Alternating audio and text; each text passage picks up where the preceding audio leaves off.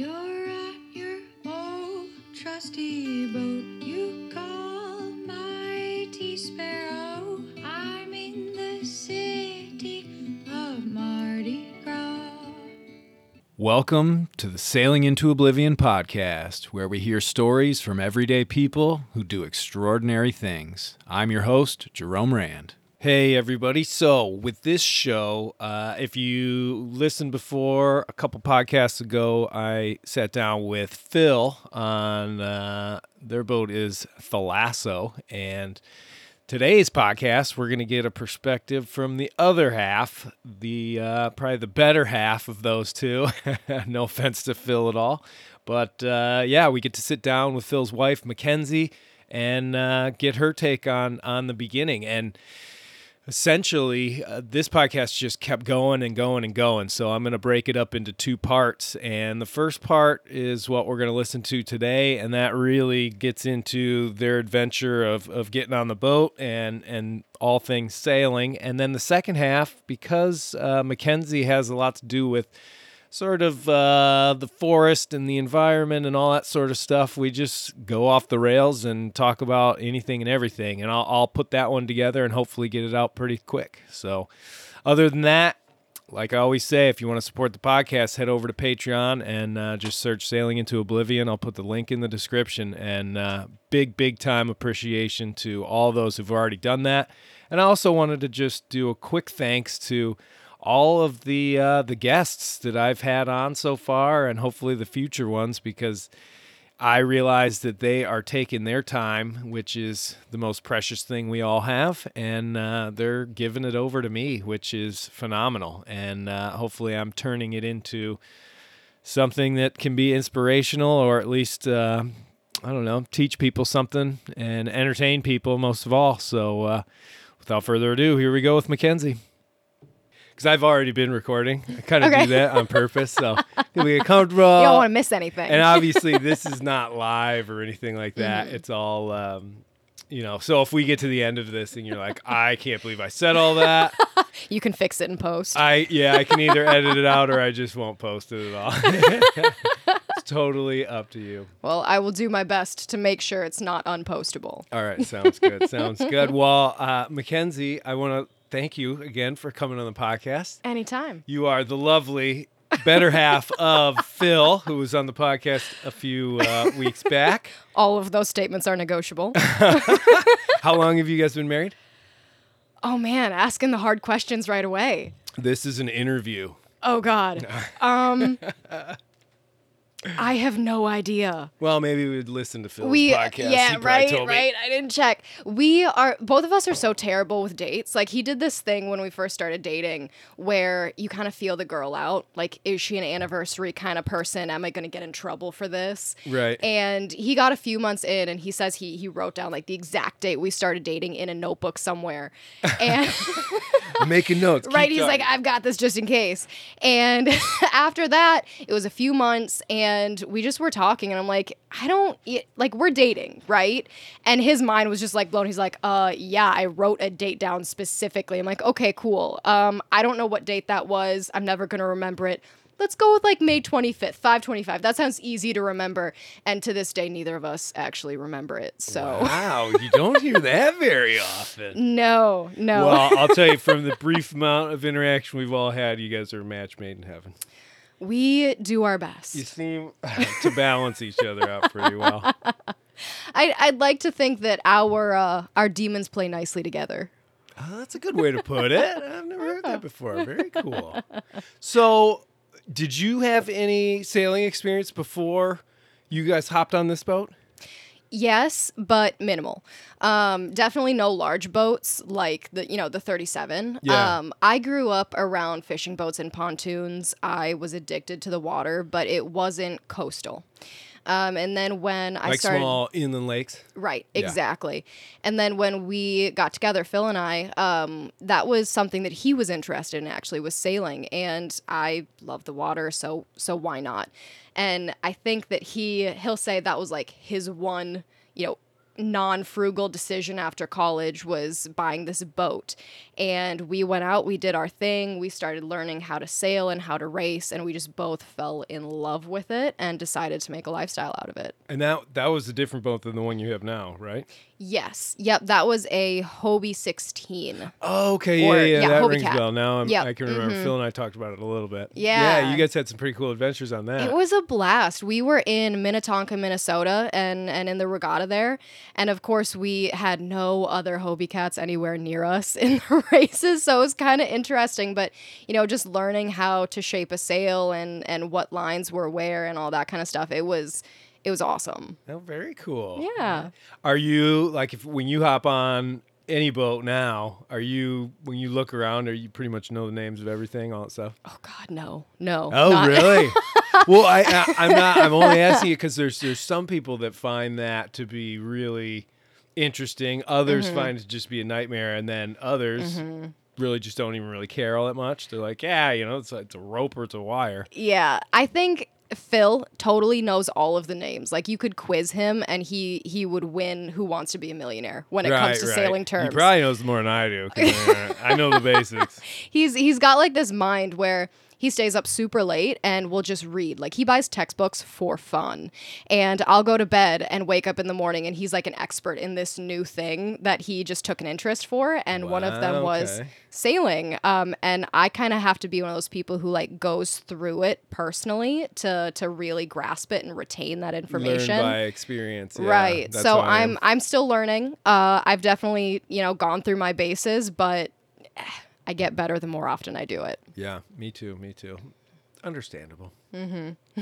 well, so was it? It must have been like a team effort between Mm-hmm. you and Phil to be like, okay, let's pull the trigger and actually go buy a boat, move on Mm-hmm. board. Because you guys are you both working sort of remotely? We are, yeah. And he started that out of college. He's always been a remote worker, but that was a transition for me.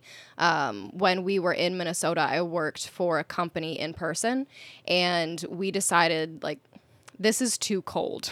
we Yeah, need to right. leave. That winter's long Oh, up there. Gosh, it really is. Like, you can only go so many days without seeing the sun. Yeah, right. Northern Michigan, I know Right? all about. I got out of there quick. good good um yeah so i i did this huge thing where you know we wanted to go do this crazy adventure move to the coast and that was a deciding factor. Either i'm going to push to become remote the first remote person for the company i worked for and i kind of had to build the position that i wanted and get that approved. Or on the other hand like we had already made this decision so if they didn't approve it if they weren't going for it then i just had to start fresh. Wow, well, that's like Mm-hmm. the the proactive attitude rather than just Yeah. try and figure out a different job that you can have. You sort of Mm-hmm. morphed your own job, and that worked. Yeah, for a time, definitely. Um, I was running uh, customer service for this company and doing um, digital marketing as well. It was a smaller company, so you know you wear multiple hats. But um, they didn't have any remote workers at the time, and we were going into COVID, and that was starting to be more of a thing. So I saw an opportunity and had made that decision that no matter what, we're leaving. So either I'm going to build this position and take it with me, or I say bye.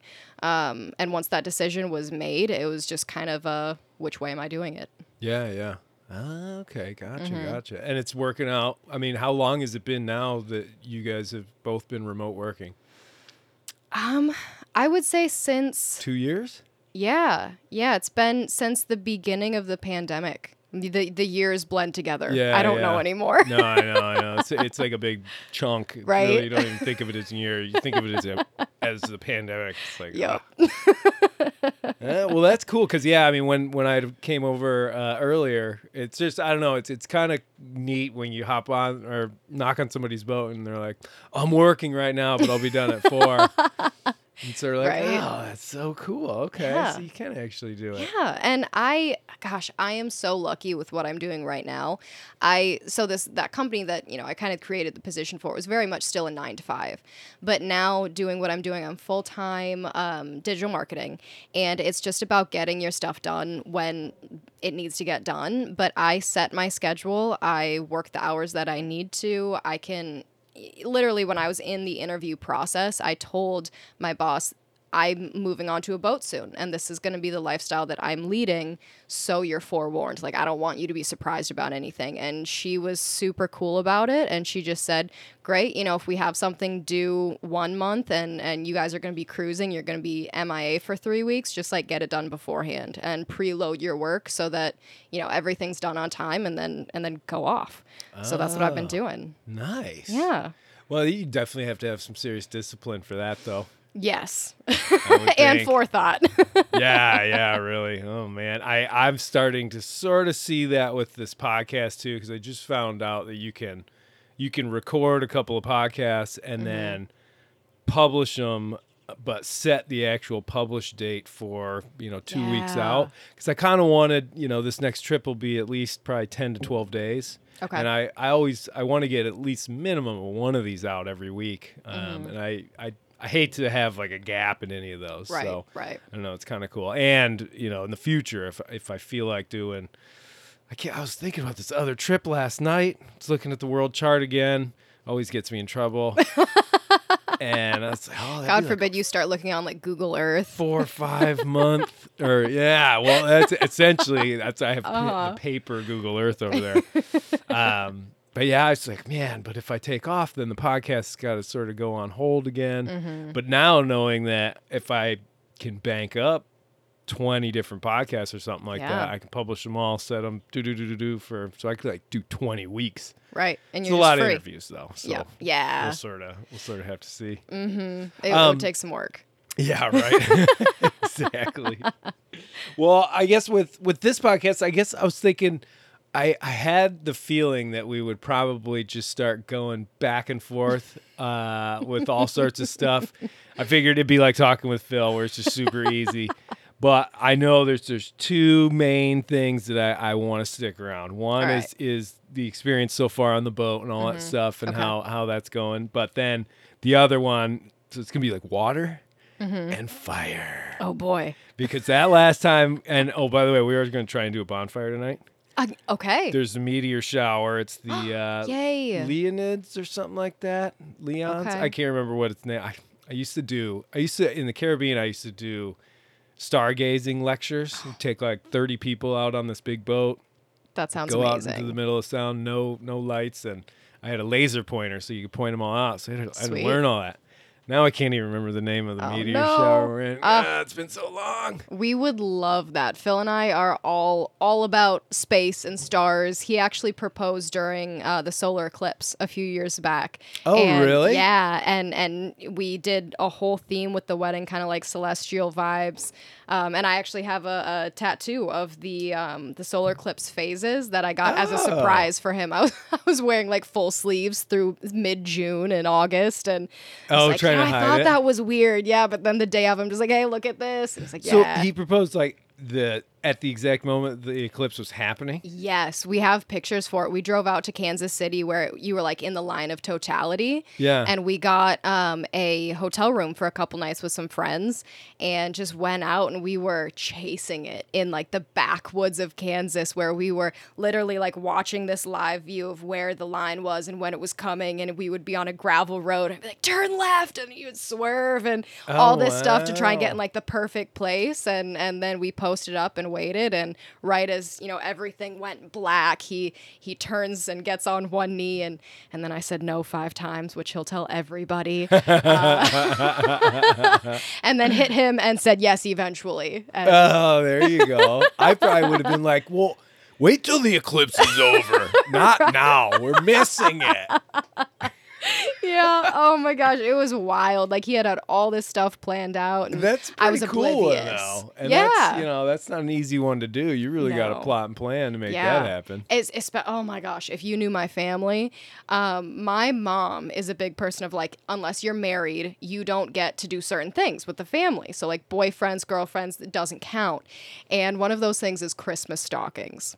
Oh. Yeah, Phil had oh, been Phil doesn't get Poor Christmas Phil. He had been coming to Christmas f- at my family's place for like three years at this point, and he had already bought the ring and decided when he was proposing. It just like you, you can't rush an eclipse, you know, like it's Yeah, kind of on the calendar. and Christmas oh, God, came so around. he had this like deadline. Oh yeah, yeah, and he just had to wait. And, and my mom, Sweating she out. was like so putting the pressure on, and this Christmas just like really rub it in. She specifically laid all of the stockings out, and they're all named. You know, my name, my sister's name, her husband, everybody, and Phil doesn't get one. And he's just sitting over there stewing, like I have the ring in my pocket. And and finally, after everyone's done opening their stockings, my mom brings out a Walmart plastic grocery shopping bag and like ceremonially hands Phil his stocking things. He's like, You don't get a stocking because you're not a husband yet. So- It's like an incentive. Oh, like yeah. dangling the carrot. All you gotta do is Right. put a ring on her finger. exactly. I'm surprised she didn't have the stocking, you know, in some sort of glass thing. Right, where- somewhere. It's like, like, break glass when. See it? See it? it's there. I can throw it away. Ah! Oh my gosh. Well, I could definitely. I mean, like I said, the two of you definitely seem to make a, a, a very, very happy, uh, not only couple, but when you're when you're on a small boat, Mm-hmm. even though your yours is obviously far roomier uh, than most 37 footers Those cabin tops. it can be kind of hard to Yeah. coexist in in that really small area. Mm-hmm. Um, how, have how have you found that so far? Because you've been on there for a year, right? just just a little over a year. Over a yeah, year. we've been on the water for almost a year, and before that, we were on the hard. Which you want to play hard mode. You live in a sailboat for the first time ever on the hard for Yeah. I think it was six to seven months. Oh wow, okay. Because Yeah. you guys had it, you had it just just so the listeners, because I, you know, maybe they listened to his his podcast, uh, but you guys bought it and it was in the backyard Yep. of the previous owners on the water. So it was in the water. Mm-hmm. Yep. And you were there loading stuff up, doing all that for a couple of months, and Mm-hmm. then went straight to the boatyard and hauled out. Right. Yep. Exactly right. And we we did a number of things. We had to service the Seacocks. We painted all everything, all of the hulls. We have yet to do the um, The, the deck. decks. Yeah, but um, we did a lot of work on the hard, and then eventually it just got too hot. Like the summer heat came, and none of our epoxy would cure right, none of the paint would cure right, so we had to kind of take a break. But we couldn't put it back in the water yet because it wasn't done. And that was up in Virginia? Uh, Belhaven, North Carolina. Oh, North Yep. Okay. Yep. Um, so we were we were baking on the gravel uh, in the hottest part of the summer, just waiting for like the temperatures to drop so that we could actually finish all of our stuff. Yeah, right. It was, And it's dusty. And yeah, yep. Did they have at least like f- facilities and stuff that you could use that were pretty oh nice? yeah, yeah. Um, I don't know if I can shamelessly plug any marinas. right Oh, now, but- absolutely. Well, honestly, those those type the type of marinas where Mm-hmm. you have a boatyard as well, where you can haul a boat out and still live on it, Yeah. are few and far between. They and they are. are you you hear about one, it's like finding gold because Mm-hmm. it's it really is something special. They're disappearing. A lot of them, I think, disappear just because the legality of it. Mm-hmm. Um, you know, I know up in Maine. I don't think they really let people do it. I get Okay. to do it because I work for them. Right. So it's kind of like I'm a, a kept person. They know I'm. they've got my boat. They know they've got me. So it, Yep. it works both ways. But I know they had problems in the past and stuff. So Okay. Yeah. Mm-hmm. Well, yeah, we tell were. me which um, marinas hit. we were at TJ's Marina and Boatyard, um, and they are they're incredible people. They're off the Pungo River, off the ICW, um, just north of Oriental, Oh, and okay. and like half the price that you're gonna pay in Oriental. And they are DIY friendly. They know everybody in the town. They know everybody out of town. If you need a part, if you need service, they know who to go to, or they can help you do your own. okay. Um, so right now they have their boatyard done. It has facilities. They have rental apartments like Airbnb style. Yeah. If you need to leave your boat for a certain period of time, or if you have guests coming, and they're currently working on a marina portion as well, where they're going to have you know e- everything that a nice marina would have. yeah, dock slips and Yep. Yep. bathrooms, showers. Hangout places, all Exactly. that, yeah. yeah. And and they A have all of that for the boatyard right now. They're just having even more. Um, and that's done by TJ and Mr. Toby, the TJs. Um, they're a father son pair, and Oh, they're just amazing. Yeah, you'll see them all around the yard. They're they're super awesome, super helpful. Um, everyone there is just great. Oh, that's good to know. Yeah, okay, yeah. cool. I'm always, you know, always have a an ear open for that because you Okay. never know where you might end up getting stranded Right. on this exactly. East Coast, and yeah, you you get in the wrong spot, and you can find Mm-hmm. that you're either at anchor or you're paying fifteen hundred dollars a month. Yeah. Yeah. Um, fun. Oh yeah, and they're they'll help you with anything, even if you get you know stranded somewhere or you need to be towed in. Seatow is in the area, um, or sorry, no, not Seatow. Um, Towboat US. That's what it yeah. is. But depending on the rumors that you listen to, um, not everybody likes to use Towboat US in that area. And if you call TJ up, um, they they can come get you. They'll like they'll right they'll out. help you with anything. It's kind of how it is here. I know if if any of us ever had a trouble, they'd they'd send Aaron out Mm-hmm. in that little, in, probably in the pump out boat or something. but still, you know, hey, Yeah, yeah, exactly. At least you've got someone there to help. right, right. Yeah. So you guys were there for seven months, Mm-hmm. and then what time of year was it when you started making your way down? Oh, we were late. It was cold. It was really cold. yeah, right? it was the day before Thanksgiving, and we left. Um, Okay. We we got in the water and we were just so ready to go. The boat wasn't super like we needed a few more hours, but we were just ready to go. And and it was the end of the day. Tomorrow was Thanksgiving, and we just went to the town docks. We're like, we need to leave. We need to rip that band-aid off. So we went to the town docks and finished everything up there the few hours that we needed and headed out. Our our first day on the water was Thanksgiving Day. Oh wow. Okay. Yeah. And that's that's the first. It's not the first time you guys have moved the boat. It was the first time we had left the Pungo. Oh, okay. Mm-hmm. So the play. Oh, okay, gotcha, gotcha. Pretty nerve wracking, right? Oh, absolutely. In like the best way. You know, we woke up and it was so late that we we shook the frost off of all of our canvas outside. Oh, really? Yeah, it wow. was so cold. It was so cold. And we we were just like ready to go. We bundled up in like every layer we had, looking like the Michelin man out on deck. And and we just started off. Um, and we had this like super on the water Thanksgiving Day meal where you made like instant potatoes and all this Right, stuff right, and, yeah. and we just we just basked in the glory that was leaving and getting out on the water. It is. There's, uh, you know, there. There's always that nervousness, anticipation. I, I Mm-hmm. still remember the first time we took this boat out just for a little half an hour. You know, just a motor and put the mainsail up and take it down, and then go back to the dock. Um, and yeah, it's like it's nerve wracking. It's Mm-hmm. sort of scary, but then once you're out and you're moving, and you're sort of looking around, and you're like, it's it's really happening. it's really happening. Oh yeah. Nothing can touch you at that moment. Like No. everything's amazing. Even the most mundane, messiest jobs. You're like, this is so cool, man. Yeah, like we're anxious as us, oh man.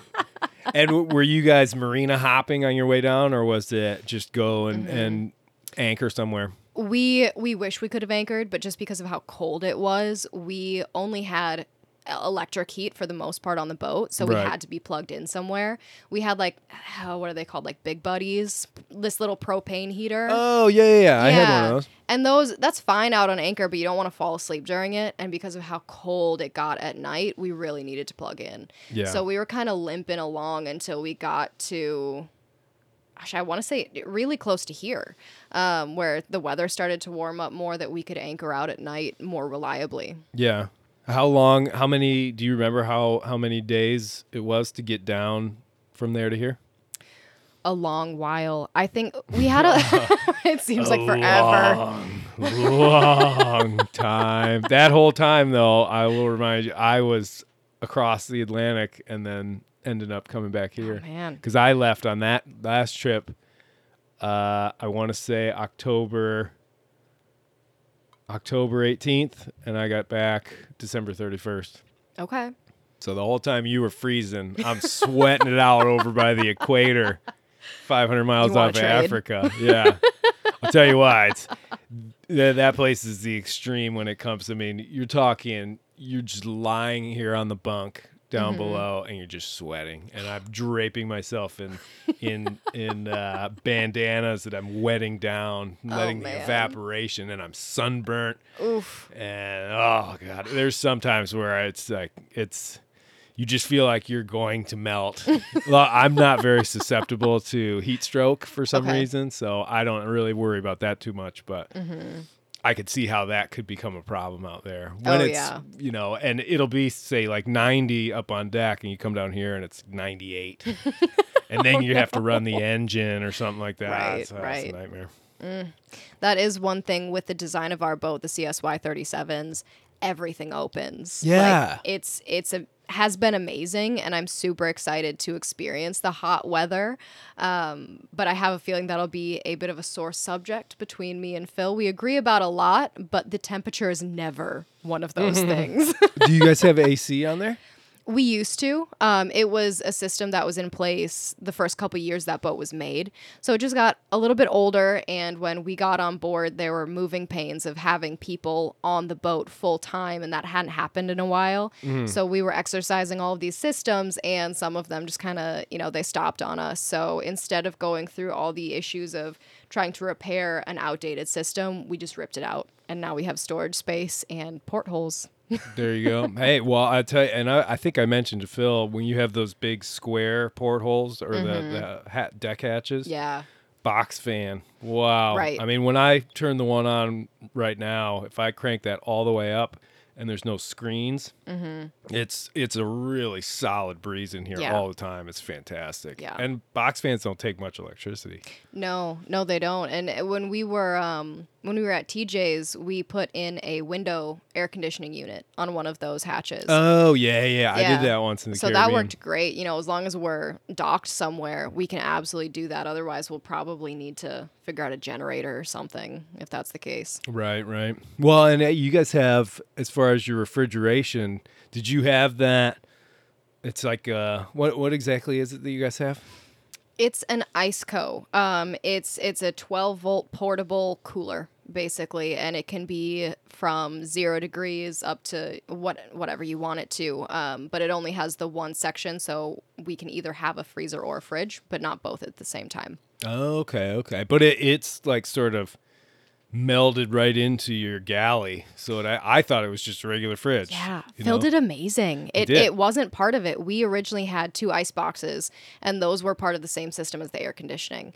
Um, so they were also torn out with that, and now they're just your standard, you know, non-electricity ice boxes. Mm-hmm. Um, but we ripped one of them out and dropped into the counter this this cooler um, that's a top load cooler and phil did such an awesome job just like carving out the ice box and getting everything and, and he glassed it in and he refoamed it and now it's just like a perfect glass slipper fit Yeah, right. No, I, I, I thought it was. I, I was like, oh, there's your fridge. And then I sort of look at it. I'm like, oh, that's one of those plug-in coolers. Oh, that's sweet. yeah yeah it's been amazing and, and it switches between the solar or shore power um, really easily and and everything stays cold in there and it it's been great Gotta love it. right It's a lot easier than the old school ice boxes.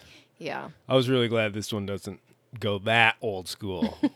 Although if you throw like a block of ice in in this one, it'll it'll drop the temperature down okay another like 10 15 degrees and stuff that would never freeze all of a sudden starts Nice. freezing in there. So Okay. I always it, before I do a passage, I'll go and like freeze don't know, like 3 gallon jugs of water okay and they get all bloated up and all that sort of stuff. Yeah. But you throw them in there, they'll last for over a week, and there'll oh, still Oh, wow. be ice. So Okay, nice. nice for the cocktails and all sorts of stuff out there.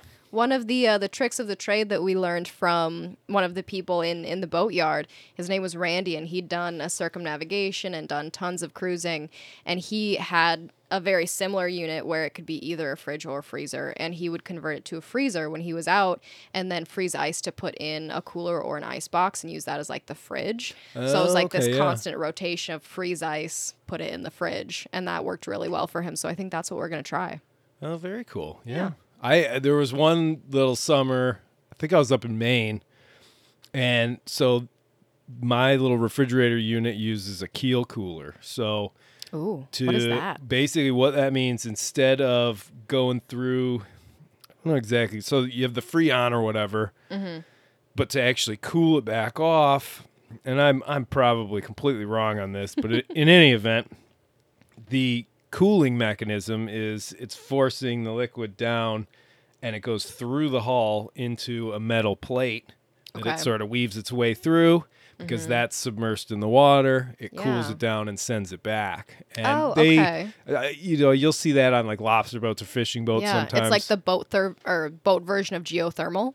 exactly, yeah, a- Sweet. A, sort of a heat sink to be able to, you know, they'll they'll use it for their engines. Okay. So the coolant actually goes instead of having a radiator or all that sort of stuff, it's just pumping it right through out the hull in through a pipe, and then that's just submersed in the cold cold water. But There you go. in any event, the, the point of that is I'm hauled out, and if I just turn the fridge on full Doesn't blast, work. well, it heats up Oof. really hot, and so you're gonna. I'm sure it wouldn't be good for any of the adhesives and the Yeah. sealants and all that, or even just the fiberglass to heat it up that much, Right. um, sort of on off. Uh, so I got a little ice maker, Okay. and it was cool for the first like week, but then I realized to be able to really produce enough ice, this just had this little tiny basket, fill up in like an hour or two, and then you dump it in. That's like waking up in the middle of the night, like oh, better dump the ice. I'm trying to keep like ham and cheese cold, and all- oh Because my you don't have enough to worry about. Well, yeah, it's just like, golly, God, forget this. And I ended up just getting a mini fridge and putting Okay. it, you know, sort of over there. But I, this year, because I'd rather use the actual fridge because it's just bigger and stuff, Mm-hmm. Yeah. I think I'm going to try. I don't know how it'll work, but to put like a some sort of water container so that Mm-hmm. I can submerge just that area where the keel cooler is. Oh, okay. I don't know. It's it might be just a pipe dream, but You're gonna have to send me some pictures of whatever you come up with. I with. know that the hardest part would be adhering sort of the plastic edges Yeah. to the hull and then keeping a gap open so I can add more water as it evaporates. I don't know. Eh, you know. Eh, Sounds like a project. Yeah, But right. I'm excited to see what happens. uh, well, I thought about just unscrewing it and then just dropping it into a big bucket of water okay. because it is just a metal plate, but you know it doesn't leak, and if it's Mm-hmm. not broken, mm, Right. Last thing I need to do is is try and disconnect it, and then it you know fizzles out, and then I have to replace Yeah. it. Because Yeah. that's the only problem. These these refrigeration systems, even this one, which is probably the bottom of the barrel, is Mm-hmm. I don't know how much fifteen hundred bucks to replace. Yeah. It's like whoa. Yeah. Well, ours. Okay, so Iceco. Um, we got ours on Amazon, and it's similar to whatever that big brand that I can never remember the name of. The Yeti. No, it's it's like a cruiser specific fridge Oh. company. Oh, Frigoboat. Yes. That's yeah, that one. Yeah. Okay. Frigo. This is this is basically like the off-brand version. Hmm. Um, and we got ours. I think it was like five hundred dollars. okay. So it's not it's bad. reasonable. Yeah. Yeah, yeah, and especially like it's a smaller company, but you can get it through Amazon. And we bought the first one, and it crapped out on us, so we just like reached out to them. They sent us the second one, um, and they were super, super helpful. Where they, the the ones that we needed a replacement for was out of stock at that time, and they like looked everywhere on their showroom floor and found one that just had damaged packaging and was able to like send it to us and with our luck, they apparently didn't an- enter it anything in the system. So they sent us this one off the floor, and like the replacement was still in their system. So what do you know? A few months later, we just have another fridge. show Second one yeah. shows up. eBay? Anyone? right, right. All right. so now there's another boat floating out there with oh wow. an equally nice fridge. Looks pretty good. So it sounds like you guys have been doing quite a few projects, you know, pretty much from the get go. Um, would you say what what sort of condition would you say, honestly, the boat was in when you guys 1st moved onto it? we were so lucky. Um, I, I cannot say that enough. It was in amazing condition. The only reason that we're doing as much as we are is because it wasn't set up to be a full time live aboard. And there are just different systems that you need when you're looking at that aspect of things. And that's that's really what we've been focusing on. Um, we had this amazing couple that had had this boat. They were only the second owners ever of this boat built in 78 and the original person who, you know, had the boat built, he got it and then passed away 4 years after he bought it and they had owned it ever since. Oh, okay. Yeah, and they both worked for um, a school system and used it primarily as like a summer cruiser for them and their children and just babied it. So we have so few hours on our engine and so few, you know, hours on the sails even, and everything is in perfect condition. The um, the previous owner, the husband, he was a fabulous woodworker. So all of the teak has been kept up with, all of eh, you know, really everything, and he's made customizations to the boat that have been awesome for us. Um, No, it just sounds like you're bragging at this point. Like I'm thinking back to when I got Mighty Sparrow, and you know, first time I take it out, there's water leaking in oh, everywhere, and this, that, and the other thing don't fit. Oh man, I mean, we definitely good we did you. have our have growing pains. There, there was you know a leak from everywhere for like the first three months. You just have to find out where that pinhole prick is. Um, but our horror story actually came from the boat that we put an offer in before we found the one that we're on. It was an Endeavour 37, and um, we thought that it was beautiful and everything looked great. And we actually stayed on it with our dog the night before the uh, sea trial and and we were in love this was our boat and the sea trial came that you know everything else came and this guy steps on the boat who's doing the survey and it's on the hard at that moment and he go goes up on deck and just kind of does this jump thing Oh, yeah right. and yeah. you can look at his face it, it just it just turns into a frown and he sighs like well let's start inside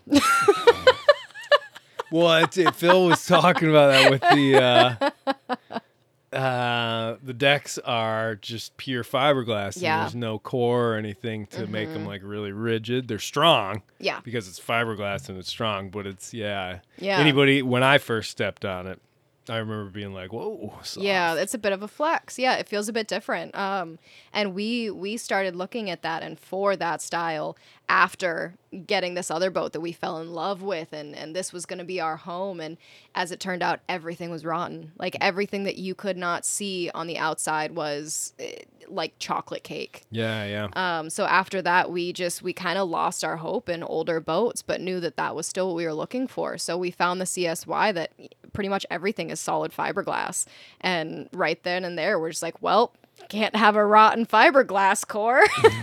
wow, don't don't say uh, that. Knock You on could have rotten oh, fiberglass. Knock on fiberglass. yeah. Well, it's interesting because yeah, I mean they in the in the sixties and seventies they were building these boats. You know, fiberglass was pretty much a new thing, but they Yeah. were they were overbuilding them. oh, so much. So they were putting if they put a core in like wood, it was it was really thick and all that sort of Mm-hmm. stuff. And then it was you know as as they started speeding boats up and trying to make them go faster, Mm-hmm. and the cores got thicker Mm-hmm. with like foam and you know using lighter woods and all that Yeah. sort of stuff. So you have this sort of transition from these overbuilt, burly, never Mm-hmm. say die boats to this, you know, as time passes, you think the technology gets better, but then they focus on the wrong thing. And now, I mean, most Right. boats that are early 80s, if they're not taken care of, you can hop on board and say squish, squish, Oh, squish. absolutely. Yeah, and and our boat was very much like before they knew the strength of fiberglass. They were just laying it up like you Oh, would yeah. wood. Um, and West Sail 32 company. I don't know what they were thinking. no, I do know. They were like, we're building this for the 100 year Oh storm. yeah, oh yeah. Our boat is going nowhere fast, but she will get there no matter what. Um, and I think in like the thickest part of the hull, we have an inch and a half plus solid fiberglass. Jeez, So that that would probably be yeah, like the boat. Mm-hmm. stem of the boat. So or not yeah, the stem. So where the bow sort of comes together Yes. underneath your bowsprit coming down. Because I know if you knock on this boat from that, like it's just like thunk, thunk, thunk. Just eats the sound. it's crazy, yep. but that's that's nice. It's good assurity, you know. yeah, so you yeah. And and with CSY, they, I mean, th- they went out of business because they overbuilt it and overpromised and it took a really long time to build these boats that were just beasts and by the time they were getting them out to the people who had ordered them they were worth more than what they sold them for originally Yep. um, which is was great for us because it's like solid fiberglass. We've got solid lead keel, and even our rudder stock like is is bronze. It's got a skeleton of beefy bronze that's just laid up with fiberglass and nothing else. nice. Yeah, And you have a super sick sextant. you have to teach me how to use that. Uh, well, it's it's hard because we don't have any horizon around here. know. I'll I'll tell you what I can do is uh, the book that I use. Uh, it's not within arm's reach, but I will photocopy the few pages that you need out of that, and then we could sort of go over it. It's it, this book makes it very easy to at least functionally use it to get your latitude, and it gives you sort of an easier way to do longitude.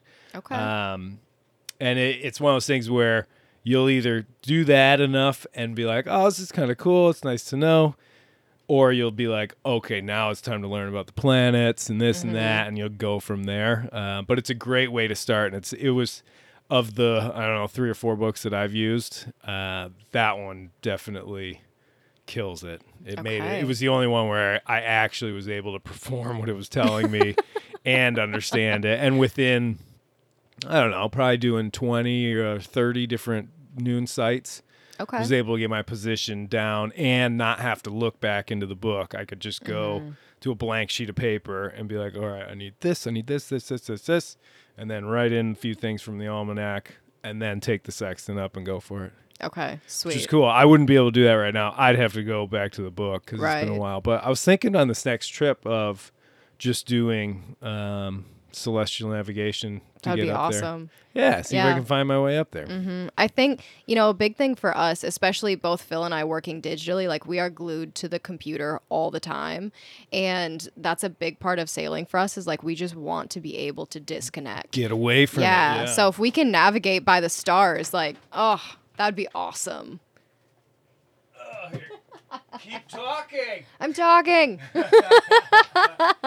but no, that was um I think Phil probably is more so in that school of thought, but like sailors of old, you know, tradition, all that kind of stuff, we really want to explore that just to experience it even if it's not something that we adopt regularly. We kind of want to get more in tune with just nature and like feeling like you are doing something that's part of that like what would you call it? like that just that human base you know Well, and I, I I couldn't agree more as far as you have to it, it helps to immerse yourself into the environment that you're in. Yeah. So one with with celestial navigation, I mean, you're having to track the the the movement of our planet, how or well, in reverse, you're tracking sort of the so-called movement of the sun in the sky. You're you're having to pay attention much more of what's going on, and you're also aware of, uh, you know, time and stuff. I guess because you because navigation requires timing. Because normally I would say, oh, you don't even need a watch. ah. But in this case, you sort of will. I don't know. I, it's definitely a way. I see it also with when I have to catch rainwater out at sea, Uh-huh. because that's pretty much. I have an emergency pump, but that's it. okay Uh, which is like a super pain. So that that makes it it a rainy day transforms from like oh man it's raining Right.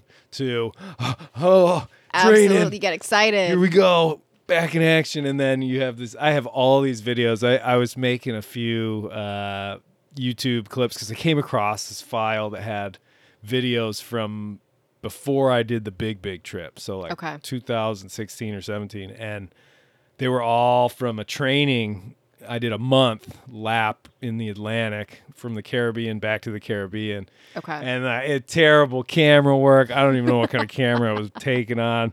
I look so young. I've aged so much in the last if i remember years. right you had a beard Uh, in the in these videos, uh, barely. Barely Yeah, I mean this this was Pre-beard. this was like six years ago now. Hmm. Um, Yeah. Oh, the other videos, read the beard. Yeah, those are my big trips. I mean, you got nine months of growth. That's a lot.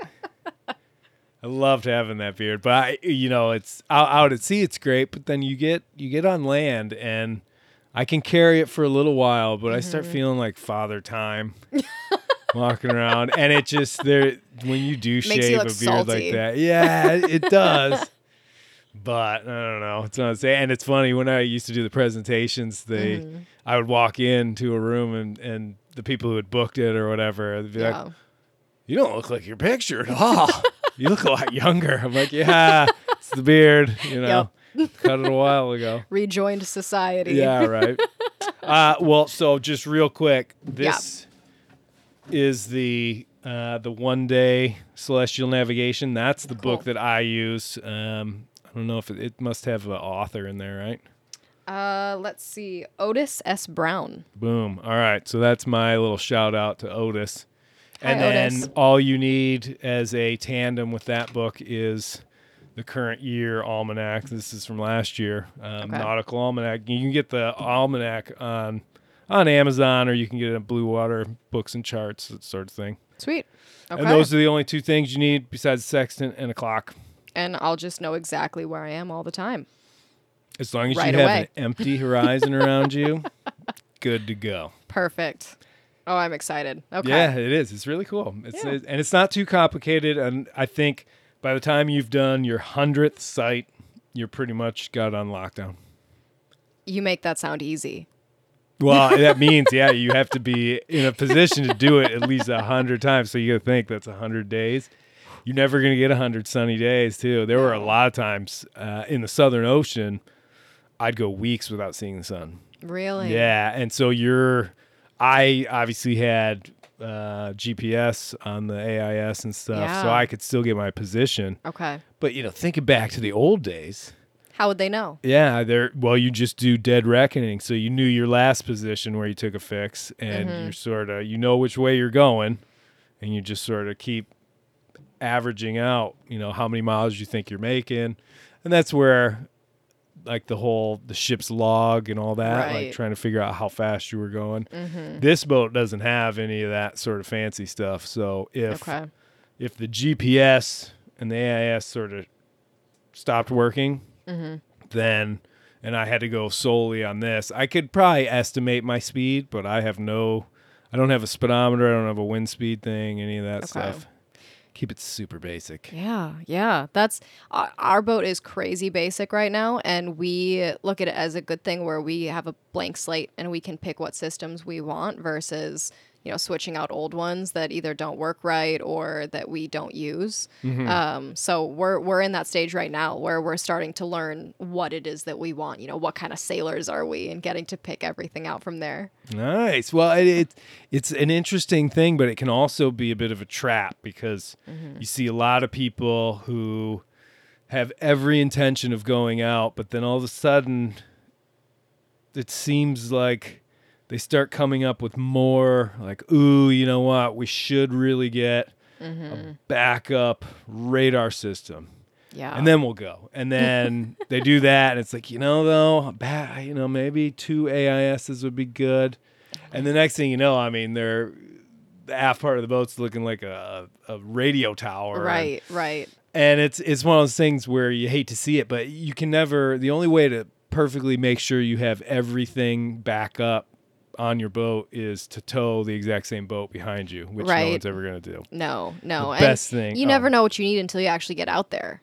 Right. And you there's oh, not I mean there are a lot of advantages to having say uh like a working uh wind vane. So something that's just telling you what the wind speed is and the direction and like true wind, apparent wind, whatever. Yeah. But at the same time it's it's just it's a cost. And once you spend enough time out there, you know what the wind speed is because you're just out there and you feel it and all Right. that. And you you don't really need to be told I don't know. I've I've seen people forego feeling what the boat's trying to tell you Mm-hmm. and looking at a number on a digital screen. And I, you know, I'm not judging anybody by. it. I'm just saying that the way I do it's sort of the opposite. But I've seen people look at it and be like, "Nah, th- we can keep that sail up because it's only blown blah blah blah," and the Yeah. boat is obviously overpowered and like, "Oh, why?" you know that sort of thing. So I don't know, I, and I think that goes back to what you're talking about, where you get really in tune Yeah. with the boat when you disconnect yourself from all these electronical devices that have been created to so-called make it, you know, a more comfortable, safer, easier Right. thing. Right. When in all actuality, that's I don't think that's always the best. I mean, now granted, I'm a person who goes out and sits out there for a long time and uh, pretty uncomfortable places, but I don't know. There's something I find very rewarding about it. I guess Oh, absolutely. have a feeling you guys are gonna too. Who Yeah. who out of you and Phil, who's more techie? Oh, Phil, easily. All right, so Yeah. you got rein, you got leash that dog. You got to Well, you rein him in. Next time he's over a West Marine and he's got multiple packages to say Garmin on him. The crazy thing is, like he he's always been in tech. He's always been in software, um, and he's actually been in like IT security. And because he has seen the back end of that, he wants nothing to do with Oh. computers. Like he sees how unreliable they are and how unsecure they are, and because of that, like any opportunity that he has to like not have anything, he does it because he he just he doesn't want that headache where he's like i know what it takes to make something secure or i know that it's impossible to make this secure or reliable so why why try why Right, right. even start Smart. Okay. Yeah. Good. Good. Good luck with that. I yeah. It's just I just just keep an eye. You know, don't tell them Oh, that yeah. we talked about this. Don't let them listen to the podcast, and then we can just fly skip right this by portion, it. Yeah. what did you guys use for navigating the intercoastal to get down here? We um so we because the boat didn't have a ton of systems, we didn't have the opportunity to have those starter things like, you know, the the official navigation stuff. Um and we kind of had to start cheap and start now. That's what we wanted to do. We didn't want to wait in that boatyard. So we got what we could do right now. We have two tablets that have Navionics on it. Perfect. Yeah, and and one they're both always charged, um, and one we keep away if we're in foul weather. We have it in the oven, which we use as a Faraday cage. Um, Supposedly, I've heard that as well. I've heard that as well. If your boat gets struck by lightning, the safest place for electronics in the oven. is we'll the let you know. Um, not turned on. But we uh, we have those two just you know redundant systems, and then we've got our cell phones as well that both have the Navionics app. And then just in case something terrible goes wrong, we have an actual Faraday cage that has this like ancient GPS system that uh, Phil's dad gave him that he had from his you know years and years ago, uh, and that is a, an ancient piece of technology, but it's like a Nokia phone. Like Yeah, nothing yeah. can break that. So we have that as a backup to our backups backup. oh, you should get see if you can go on eBay and find an old Loran system. You know the, the pre GPS sort of stuff. then you're really. It was funny. It reminds me of the story. Um, a guy Ryan Hanger who was uh, a captain down in the BVI amongst Mm-hmm. other places. Amazing captain, like an ocean master certified guy. Super Okay. cool too. Um, he's a little younger than I am, but um, he said when he was going for, I think he had to do some celestial navigation courses to get the ocean master, and the guy he was taking it from, I, he said something. I'm probably just murdering this, but basically the guy said, "So, you know what? What you're gonna do when your GPS fails is you're gonna reach into the cupboard and you're gonna grab your backup GPS and turn that on." And then when that fails, then you're going to go back in the cupboard and you're going to grab your other spare GPS and turn that on. And so forth and so on. And it was it was something where he was trying to basically prove a point of celestial navigation is pretty much a hobby or Okay. something like that. I mean, it's fun. I enjoy doing it. I also don't have that many backup GPSs either. right. So I I know that I've I've come very close to having to actually use this to completely be my navigation to get back to Yeah. land. Um, Yeah.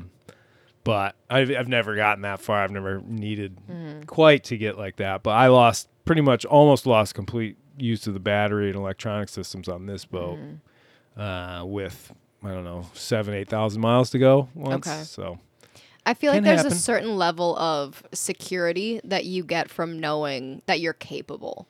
Like, you know, even if you have 10,000 backups, what if there is a situation where every single one solar of them flare. fails? Yeah. Yeah, What if and the satellites fall out of the sky? there you go. What if the Russians get us? Well, then you're gonna go in the cupboard and get your fourth GPS back up. I just I feel like there's something to be said not only for the security of of knowing that you yourself are capable, but knowing that you put the time in in the environment that you're in with the lifestyle that you want to live like Phil and I are very much we're all in people and we don't like to cling to comfort. And that's something that cruising it's it's very divisive. You know, you can have these multi-million dollar yachts that are designed for comfort or you can have these little rust buckets, you know, just floating around out there and there's there's more like the salt of the earth kind of people and it seems like that's kind of the camp that we want to be in.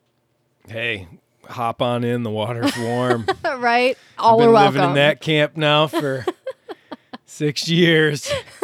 It's pretty amazing. Sometimes it's a little. Sometimes I'm sort of like, what am I doing? Right? But there's other times. I mean, geez, even just last night, you know, I had cleaned the boat up during the day. Everything's nice, and I'm sitting on the deck and watching, you know, the moon and all that, and it's just mm-hmm. like, yeah, this is Yeah. good. This Yeah. is why I love it. uh, any any um, I don't know. Any any special events? Anything come up uh, during the trip that was a little crazy? Bringing down Oh, here? man. nothing. Oh man, Pretty There- There, were oh, every day was an event. We started the thing off by um, dropping our dog in the water. dropping it in. It didn't jump Well, on its own. well, she uh, it was a little bit of both, uh, and here you go. right?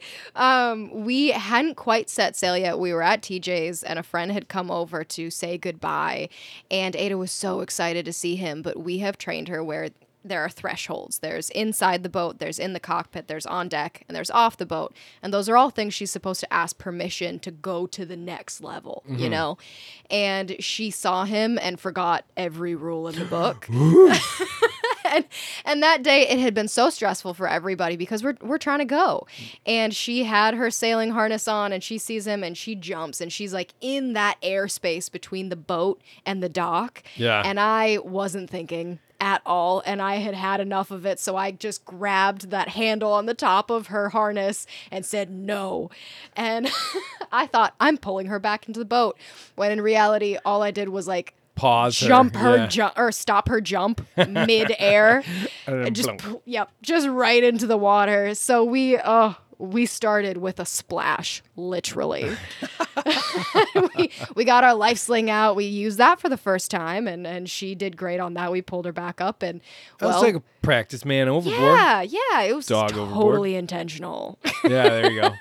Keep saying it. You say it enough, oh you'll yeah believe it. oh yeah um but no that kind of set the mood for for the whole adventure where like every day there would be some sort of new challenge that ended up being exciting in its own special way and and we would get through it and realize that you know this is this is it we're learning like we're going out and and we're fighting and we're getting better and we're just becoming the sailors that that we are now and hope to continue becoming It's it's so it's so cool to be able to sit down with with people in in your position. And I only I only my brain is only thinking of this because when I was editing these these last two videos together, I could see it in my eyes because I was on my first sort of solo month long trip and and I was I'm I'm sitting there looking at it just like oh man I was so excited. Look at me. Holy cow and all this stuff and I'm staring at the screen but you know just hearing you explain this stuff I can I can see that same feeling that same excitement and oh yeah. it's something where I I, I wish it, I wish I could be like that all the time, but you, you just can't. I mean, it's it's not feasible to yeah have that brand new new exciting feeling mm-hmm. for you know 6 10 20 years Right. on the same boat doing the same thing it's impossible Yeah. but We are It's a good through and through reminder. baby sailors in in almost every sense and one of the biggest ways that we've been able to tell that is like every time we go out, every time we're on the water and we see a fin pop up, we fangirl over the dolphins. Get the camera, Phil. Get the camera. every time and it'll be you know someone's at the helm and the other person is using the head or they're like taking their time alone or they're reading and we will scream to each other like we'll yelp like oh my god oh my god there are dolphins go to port go to port no no the other port Wait till you Look at start seeing whales. ooh i'm so excited that is on You're my bucket gonna faint. Oh i'm sure i will yeah i've always even before we knew we were going to be on a sailboat i have always wanted to be in the water underwater and hear whales sing and now that i actually live a life where that's potentially something that's going to happen Oh, you can definitely hear them through the hall for sure. love it love it Spooky, but it's cool. in the best way Yeah, Yeah. I have. I'll, I'll have to show you one clip. Uh, it's just a real quick one after we're done. But I'm. It's in the middle of the night, up just past Georges Bank off of Cape Mm-hmm. Cod, and there are whales right next to the boat, blowing their spouts. I can't see them, but they're literally five feet away, and it's like, poof, oh that's amazing and I'm just like, holy fucking shit.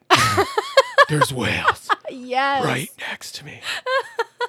Sorry What- for the language. Oh, no, you can swear as much as you want.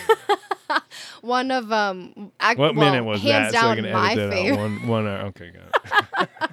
hands down my favorite anchorage that we've been in was right off the ICW. I think it was Bulls Bay, um, and it's this nature preserve that has this um, massive, massive water bay that comes off of the ocean, and you can't get to it in a sailboat from the ocean. It's too shallow, but it drops away into something called Five Fathom Creek, which looks like every other little water way on the ICW where typically our boats can't reach there, but it's it goes down to like 60 feet deep.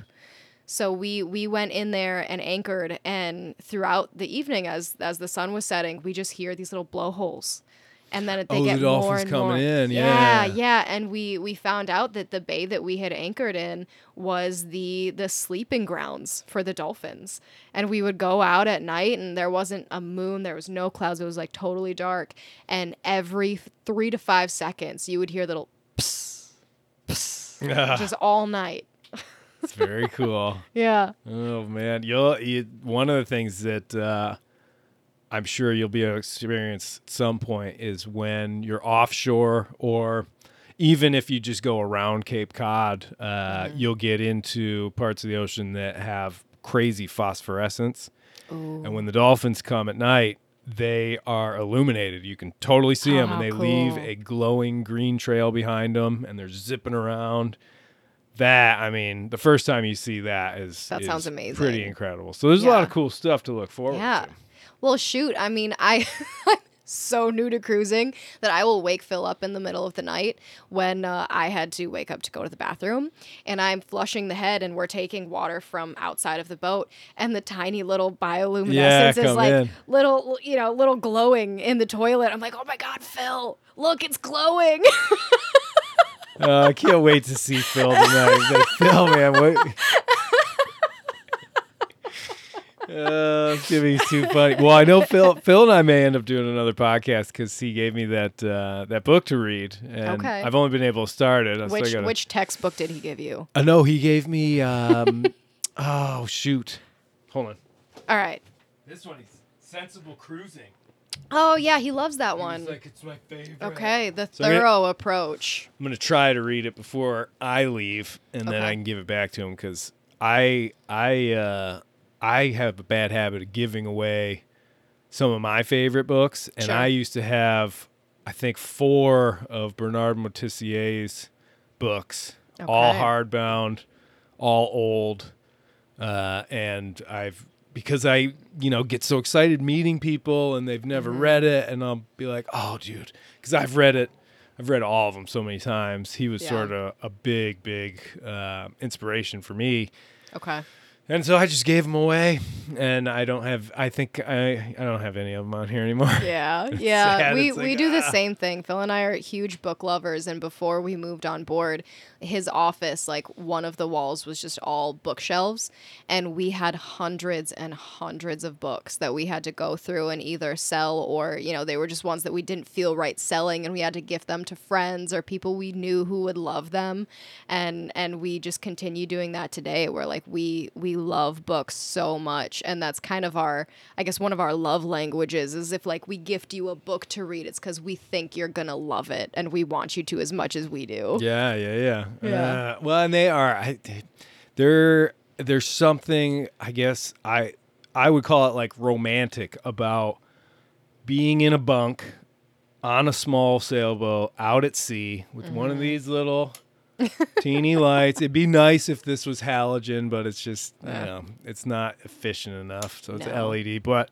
you know it's there's something about that and and just having the feel of the book. and, Yeah. I mean I'm terrible with books. I won't do this to Phil's book, but I dog ear and all that sort of stuff. But I don't know. I I just love it. I love that that Yeah. the image of it in my mind is great Mm-hmm. and and just having these books on these shelves and you've always got like the one that's crammed in there that you're reading Oh, yeah. right now i don't know okay so last last uh question on the sailing front before we Okay. get we move from water to fire if we have time Oh, uh if you have time i should say I've got no plans. Okay, cool.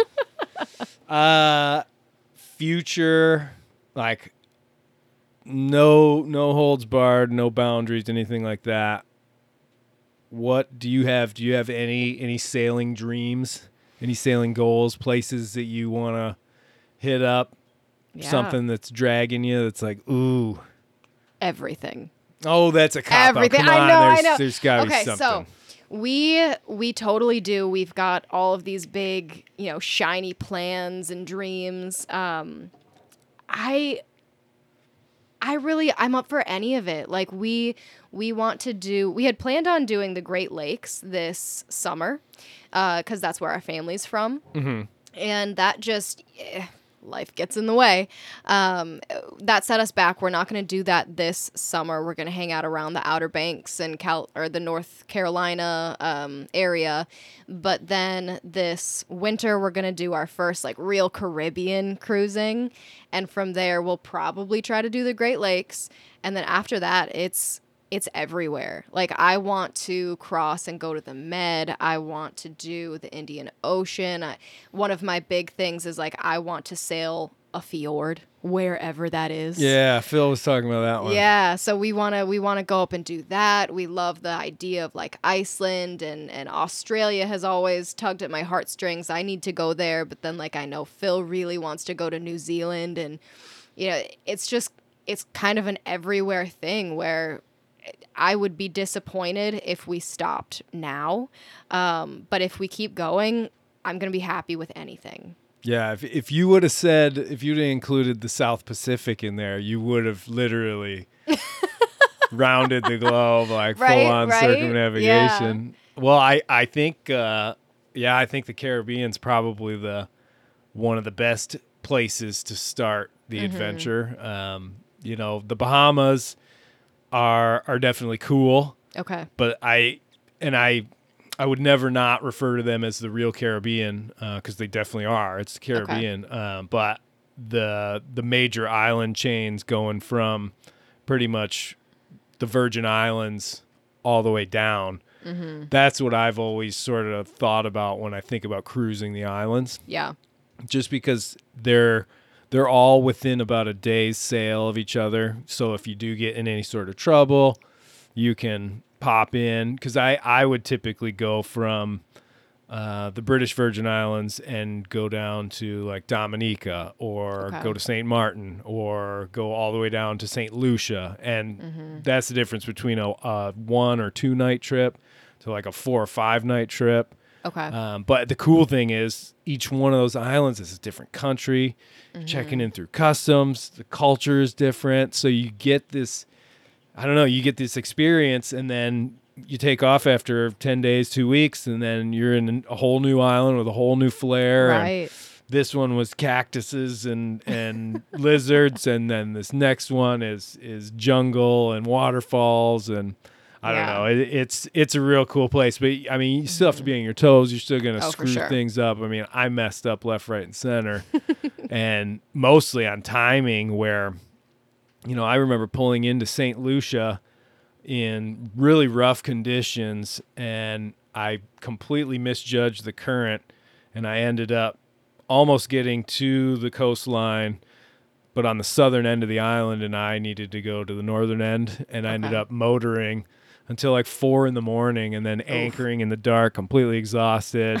I lucked out on a lot of stuff, you know, Mm-hmm. um, just not screwing up. Yeah. You know, anchoring in unknown areas at night Yeah. amongst other boats is always like a it can be tricky. yeah, well, it's just something you want to avoid at all costs. Yeah. And, but those are sort of the things you, you pick up, and and luckily in the Caribbean there there are enough other people there that you can soak up so much knowledge from Mm-hmm. all of them, and everybody's doing it. They're all having a blast. And you know the rum is just flowing. yeah, I don't know. I I'm just trying to feed the dream, make Oh sure yeah. you know. Oh yeah.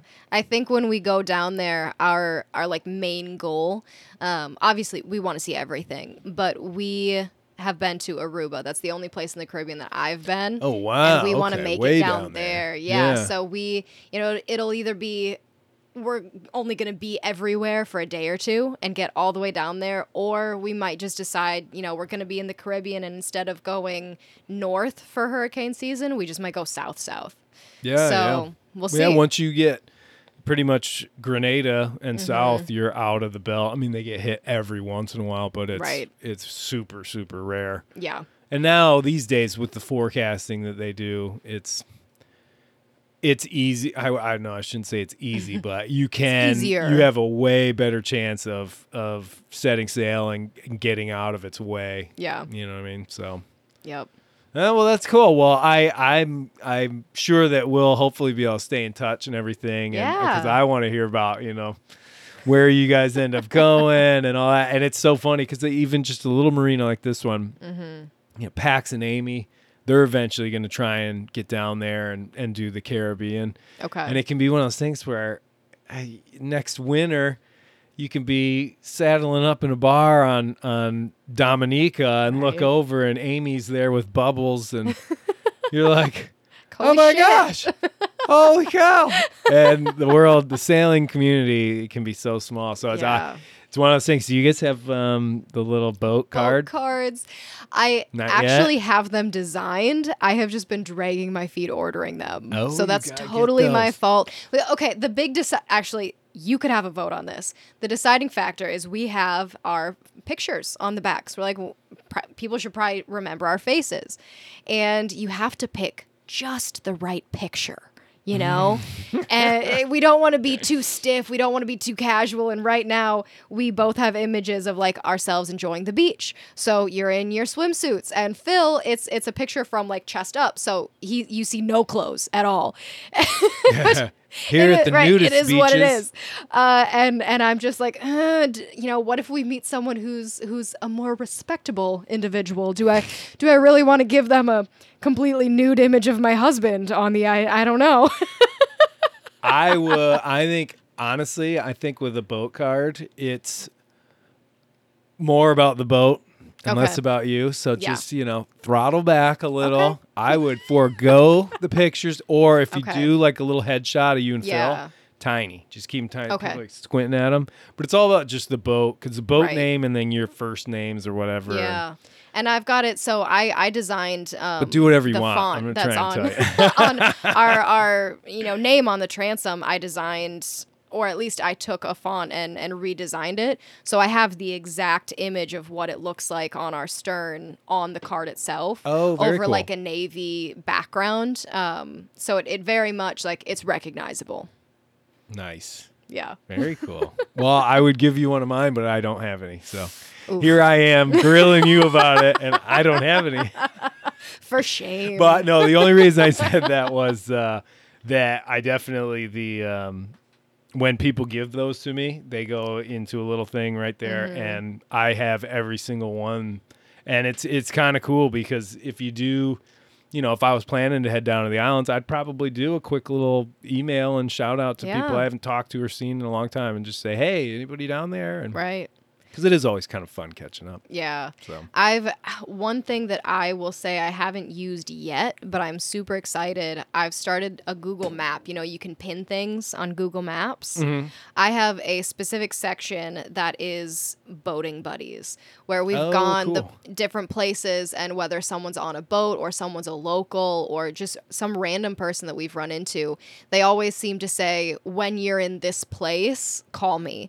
And so I will pin those locations on the map of like, this is where they said and put little notes in. So, like, we've got, um, a couple islands up near Rhode Island and the New York area that have little pins on them that says like a bottle of wine and a hot shower waiting for you. Call this person. oh that's awesome. Yeah dock slip and Yeah. oh that's very cool. That's smart. See that's high tech right there though. I like it. It's revolutionizing it. Heck All right.